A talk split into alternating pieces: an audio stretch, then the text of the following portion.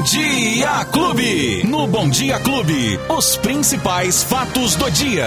Com Luiz Cláudio Alba. Ele chega aqui com as informações deste dia, é ou não é, Luizinho? É bom isso dia. aí, Betinho. Bom dia, bom dia pra você, bom dia pra todo mundo que tá curtindo a clube nesta quinta-feira. Tá virando a esquina ali, ó. Tá virando Amanhã a esquina ali. já, É sexta-feira. tem, tem alguém já antecipando aí? O cara gritando. Ah, pega, já, Não, já. Estão vamos ansiosos já. já tão- Hoje é dia 2 de dezembro de 2021. Fatos do dia já aqui, ao vivo com a gente na Clube FM. Beto Espiga. Luizinho, há uma dúvida aqui do pessoal que sempre pergunta, fala assim, gente, aquelas obras que vocês estavam falando, lá da Pascoal Inec, dos Campos Elíseos, que ia faltar água, que todo mundo ficou desesperado, até nós ficamos desesperados. Uma obra de 30 dias. 30 dias ia faltar água nesse período todo. E aí, Luizinho, como é que estão essas obras? Quais as novidades que você tem pra gente a respeito disso? Era uma obra bastante complexa, né, Beto? Ali Hum. no Jardim Independência e provavelmente haveria falta de fornecimento de água para pelo menos 10 bairros ali naquela região toda durante este período, ou pelo menos é, não a falta totalmente, mas, né, aquela um pouquinho aqui, um pouquinho acolá. Porém, Beto, o Daerp afirma que a obra está na sua fase final. Houve um acréscimo aí num período de 30 dias, vai aumentar um pouquinho mais, mas até o momento, Beto, não houve sequer nenhuma reclamação por parte dos moradores daquela região da bom. falta d'água, né, Beto? Ainda bem, algumas manobras foram feitas ali em relação à distribuição da água e os bairros acabaram não sofrendo com essa falta d'água. Uhum. Ainda bem, Beto, mas a situação ainda permanece naquela região. Pelo menos lá, Beto, as obras estão andando. Duro tá para quem tá na Avenida Brasil, para quem tá na Avenida Independência, aqui com a 9 de julho, Presidente Vargas, né? As obras da Avenida Dom Pedro I, essas todas continuam paralisadas ainda, Beto Espiga. Com aquela previsão de volta, né? É, senta aí. Ainda bem que a sua cadeira é bem macia, você pode esperar bastante. Começaram viu, a Beto? rasgar ali agora a Meira Júnior, né? Isso. Sentido Pascoal Inec. Isso. Subindo ali, né? Logo depois do pontilhão. É o corredor de ônibus. Pois é, o tal do corredor de ônibus, faz três dias que eu passo lá, a máquina tá parada. Rasgou ali, tá do mesmo jeitinho, paradinha ali. Eu não sei se hoje, deve, pode ser que esteja funcionando hoje, mas. Corredor, Beto. É, É o co- corredor. corredor. é o É, corredor. é o corredor. Ô, Luizinho, Ô, Beto. agora a nossa amiga pergunta aqui, vamos falar Ah. da, da pandemia. Vamos. A, a Silvana, assim, ó, pergunta pro Luizinho, por gentileza, se pode fazer confraternização em condomínios. E se é verdade que a prefeitura multou um condomínio na região leste de Ribeirão Preto por conta de moradores sem máscara. Eu não tô sabendo dessa situação. É verdade. É verdade? Sim, é verdade. Mas é por verdade. quê? Porque, na verdade, foi uma. Foram duas ações que aconteceram nesse condomínio, É. Beto.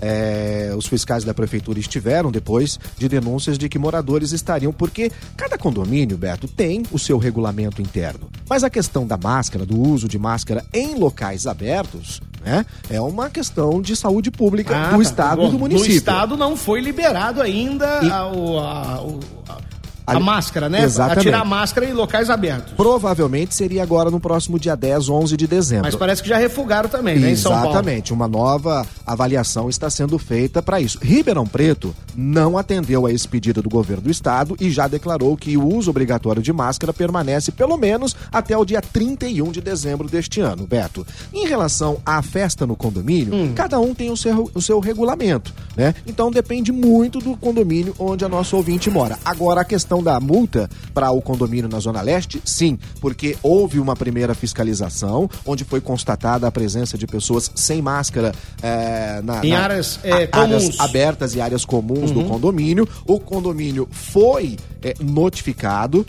Houve uma ação de multa e depois uma segunda vez, Beto, que houve uma fiscalização e constataram novamente os moradores sem máscara. Por isso, houve essa multa, se eu não me engano, chega quase a, a 20, 25 mil reais de multa para esse condomínio, Beto. Então, sim, é verdade o que perguntou a nossa ouvinte aí. E em relação à pandemia, tem uma notícia aqui para os moradores de Sertãozinho. É uma boa notícia, viu, Beto? Opa, A vamos lá. Secretaria da Saúde de Sertãozinho está abrindo daqui a pouquinho, às 10 horas da manhã, o agenda. Atenção, é Sertãozinho, hein, gente? O agendamento, agendamento para aplicação da dose adicional, Beto, para quem tomou a vacina da Janssen.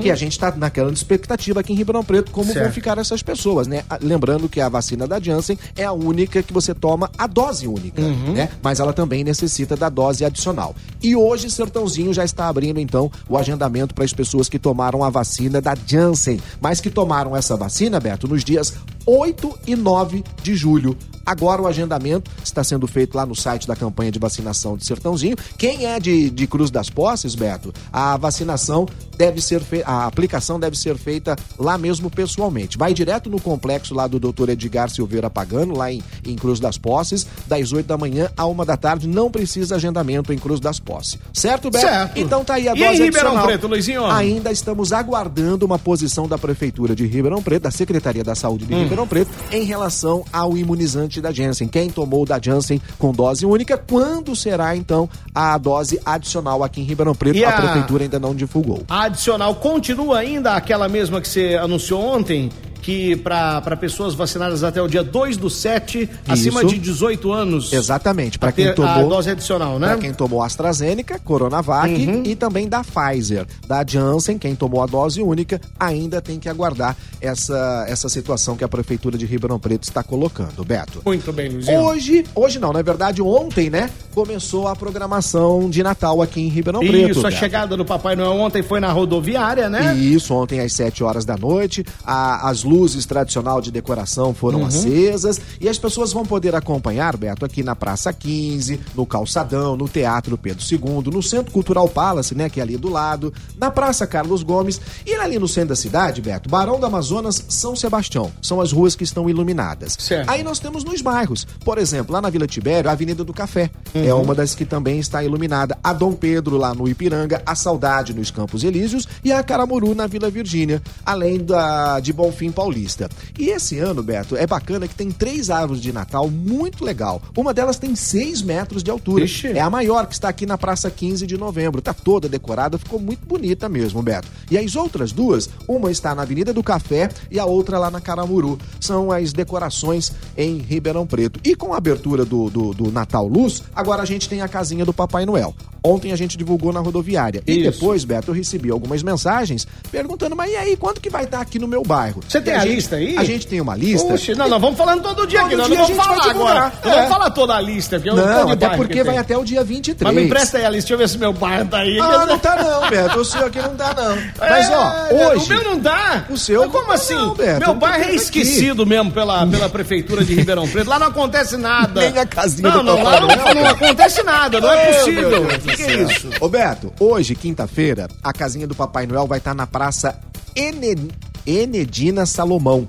No Quintino Face No 2. Quintino. Isso, hoje vai estar lá. É bem perto ali da unidade de saúde, Beto, na rotatória ali, tá bom? Então, hoje, quinta-feira, a casinha do Papai Noel, a partir das 7 da noite, viu? Certo. É das 7 às 10 da noite durante a semana. Aos finais de E aí semana e durante o lá dia. aquela carreata, vai chegando o Papai Noel, é isso? Ô Beto, nesse caso aqui É. é, a casinha do Papai Ah, Noel. já vai ele tá lá o Papai Noel. Isso, o Ah, Papai tá, Noel vai estar entendi. lá pra receber as crianças, Uhum. levar cartinha. Não é aquele. Ah, tá, entendi. É, aquela carreata. Ontem teve, né, né? Essa, né? Ontem, Ontem foi. teve. Ontem foi lá na A rodoviária. chegada mesmo. Isso. E eh, na sexta-feira, Beto, hoje, portanto, lá no Quintino 2, e amanhã, sexta-feira, vai estar lá na Praça de Bonfim Paulista. No sábado, na Praça da Bike e no domingo, na Praça da Camilo de Matos. Aí, durante a semana, Beto, a gente vai divulgando aqui aonde estará a casinha do Papai Noel durante todos esses dias, pra criançada poder aproveitar e os adultos também, né, Beto? É isso adulto, aí. Tem adulto querendo fazer pedido pro Papai Noel, e eu tenho certeza que ele vai atender, viu? A Vivi Pode Atende. Ó, a Vivi Pironelli tá perguntando: cadê o Luizinho? Vivi. Deixa eu te mostrar aqui, ó. Vi- aqui, na ó. nossa câmera, que só eu apareço aqui na hora da. E quem tá assistindo aí online agora tá vendo o Luizinho aí, ó. Isso, tô aqui, ó. Tá É o vendo? Natal Luz, Ah, Luizinho. o Natal Luizinho. Boa essa, hein, Beto Espiga. Ai, meu Ai, Deus, que ai, ai. piadinha, hein? Essa Sem não graça. muito boa, não, Beto. deixa eu te mostrar mais um pouco. Vai falando aí. Bom, então é o seguinte, é, em relação à casinha do Papai Noel, era o que tínhamos pra dizer hoje. Eu tenho mais uma informação importante aqui, Beto. É, ah, eu é? falei da Secretaria da Saúde de Ribeirão Preto, né? Hum. É, mas tem uma boa notícia pra quem está no trânsito de Ribeirão, Beto. Ah, gente- Existe alguma boa notícia pra quem tá no trânsito de Ribeirão? É, na verdade, para quem passa aqui pelas nossas rodovias, pelo Hum. anel viário,